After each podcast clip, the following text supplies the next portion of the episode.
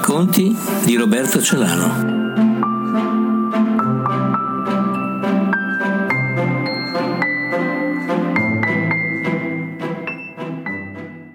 Titolo del racconto La maschera e il personaggio. Parte sesta.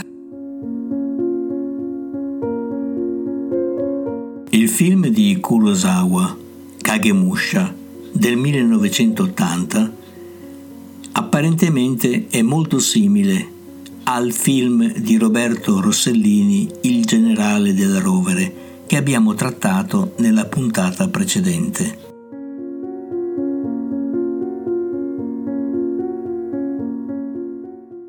Ma il film Kagemusha tratta un caso che presenta una variante di non poco conto, il sosia o il doppio.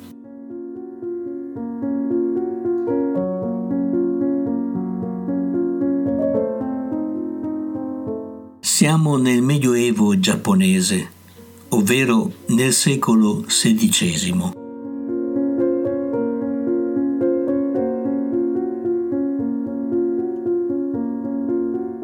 Per il principe Shingen Takeda, uno dei tre signori della guerra che si contendono la città di Kyoto e con l'aspirazione di unificare il Giappone, il fratello Nobukado approfittando della somiglianza, ha fatto da sosia in varie occasioni per non esporlo ai nemici. All'inizio del film assistiamo a una riunione. Sono presenti Nobukado, Shingen e il suo nuovo sosia, che appare vestito come il principe, a dimostrazione di quanto sia impressionante la somiglianza, anzi sono due gocce d'acqua.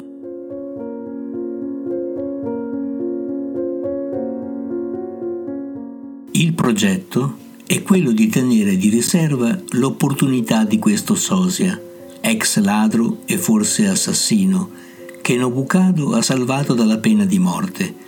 Potrebbe tornare utile al bisogno.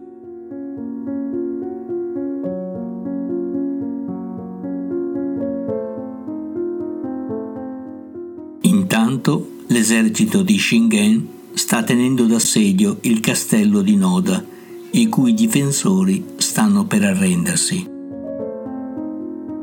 Viene raccontato a Shingen che dal castello assediato ogni sera si sentono le note di un flauto, emesse probabilmente da un soldato molto bravo a suonarlo.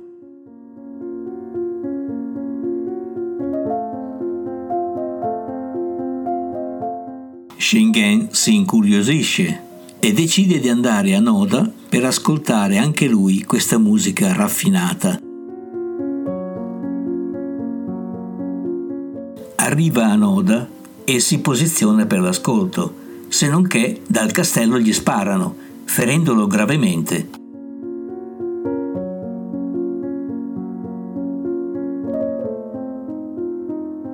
Shingen è ormai certo di morire per cui riunisce i suoi fedeli e ordina loro che dopo la sua morte non si dovrà proseguire con le conquiste, ma trincerarsi nelle terre attuali e fare azioni di difesa.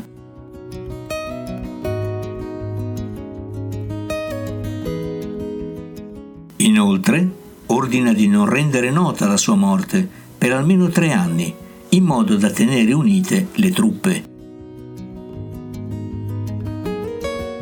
Nobukado convince i vassalli del clan a utilizzare il nuovo sosia. Kagemusha in giapponese significa sosia.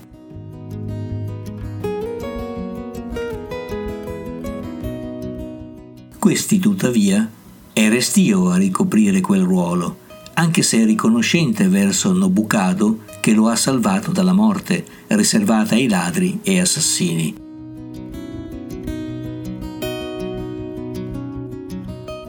Vari avvenimenti però lo convincono ad accettare. In fondo a qualcosa tiene.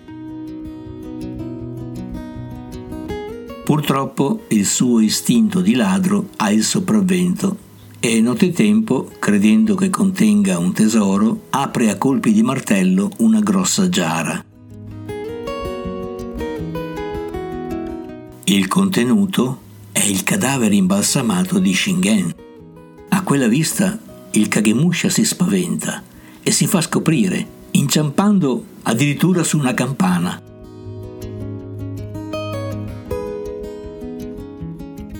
Di nuovo i dignitari lo reputano inaffidabile e vorrebbero rivelare la morte del loro capo.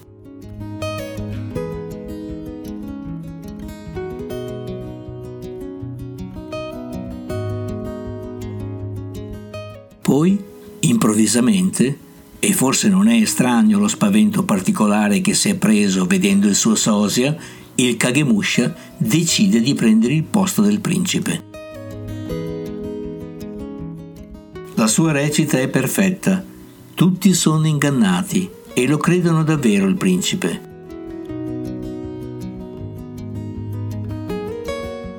I feudatari, le concubine, il nipotino ed erede, figlio del figlio Katsuyori, messo da parte nella linea ereditaria.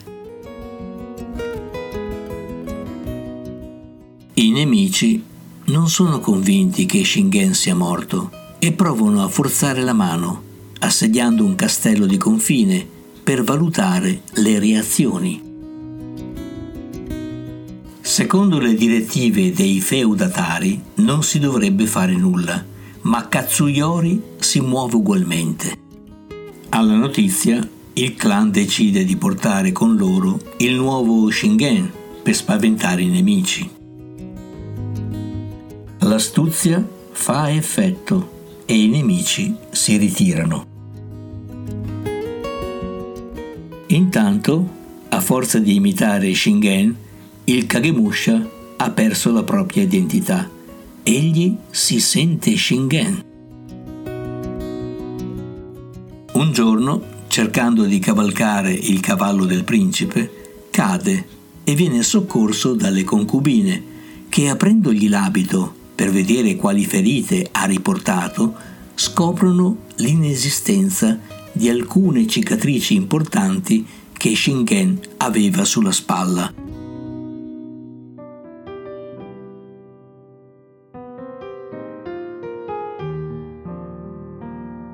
Per il sosia è finita, viene scoperto e allontanato in modo brutale.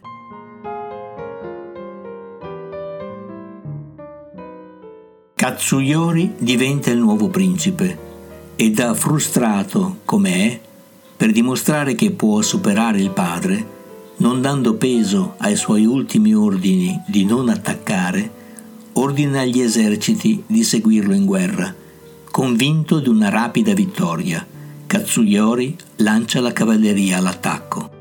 In breve, un esercito di grandi proporzioni viene cancellato da centinaia di archibugi nemici, appostati dietro le barricate, che uccidono cavalli e cavalieri, in un susseguirsi senza sosta di tiratori che subentrano a quelli che hanno già sparato.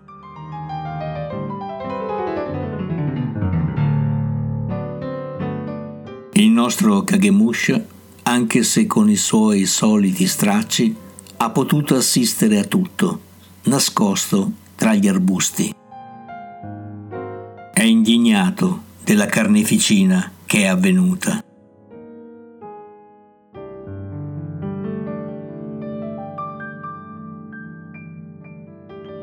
Allora, come un pazzo, raccoglie una lancia nel campo di battaglia e si scaglia verso il nemico con rabbia.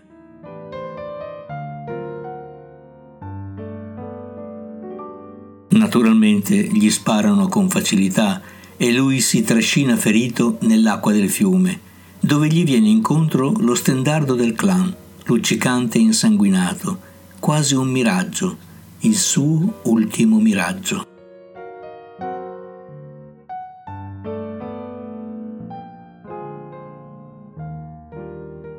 Come si è capito, questo film è più complesso del generale della rovere che avevamo trattato nella precedente puntata. la trama stessa non è così semplice e lineare. Del resto, in Kagemusha si parla del doppio, del sosia, che sembra entrare in sordina, ma poi deflagra quando il nostro personaggio rompe la giara e vede il principe morto. In quel momento incontra il perturbante qualcosa di inaspettato e di familiare che ritorna e gli altera il pensiero, risvegliando gli demoni occulti senza preavviso, quasi sorpreso di non poter controllare la propria immagine.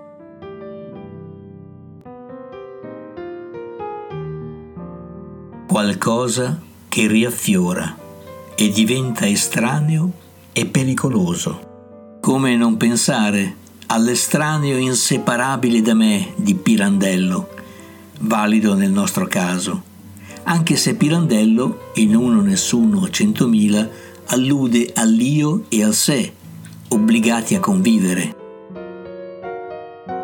Ma non c'era frase migliore. Il sosia è un estraneo familiare, un altro me stesso che all'improvviso sembra attaccare a tradimento. Nel 1913 Stellan Rai gira il film Lo studente di Praga. Sul soggetto di Hans Ivers si narra di uno studente di umili condizioni, il giovane Baldovino, che ama una contessa.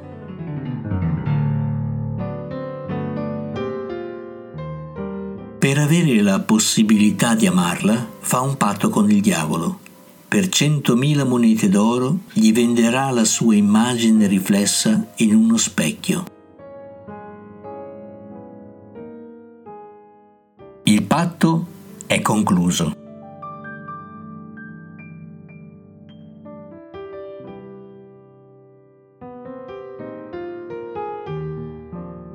Dopo un breve periodo di ricchezza, Baldovino viene perseguitato da un altro se stesso uscito dallo specchio, che gli rende impossibile corteggiare la contessa, volendola per sé. Disperato gli spara. Si sente salvo, ma dopo qualche minuto si accorge di sanguinare proprio nel punto in cui aveva colpito il corpo del suo doppio e così muore.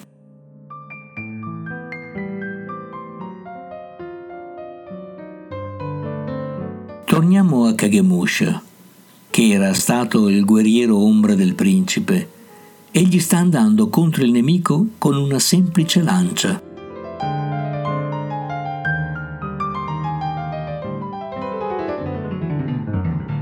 In realtà vuole farsi uccidere ovvero uccidere il suo doppio, che lo ha coinvolto, conquistato, preso per sempre in una mortale identificazione.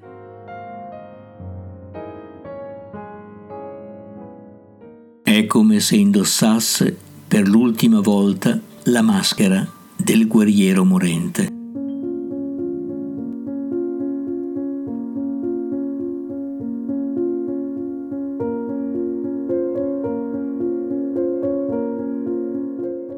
Fine della sesta parte. Alla prossima puntata sentirete il seguito.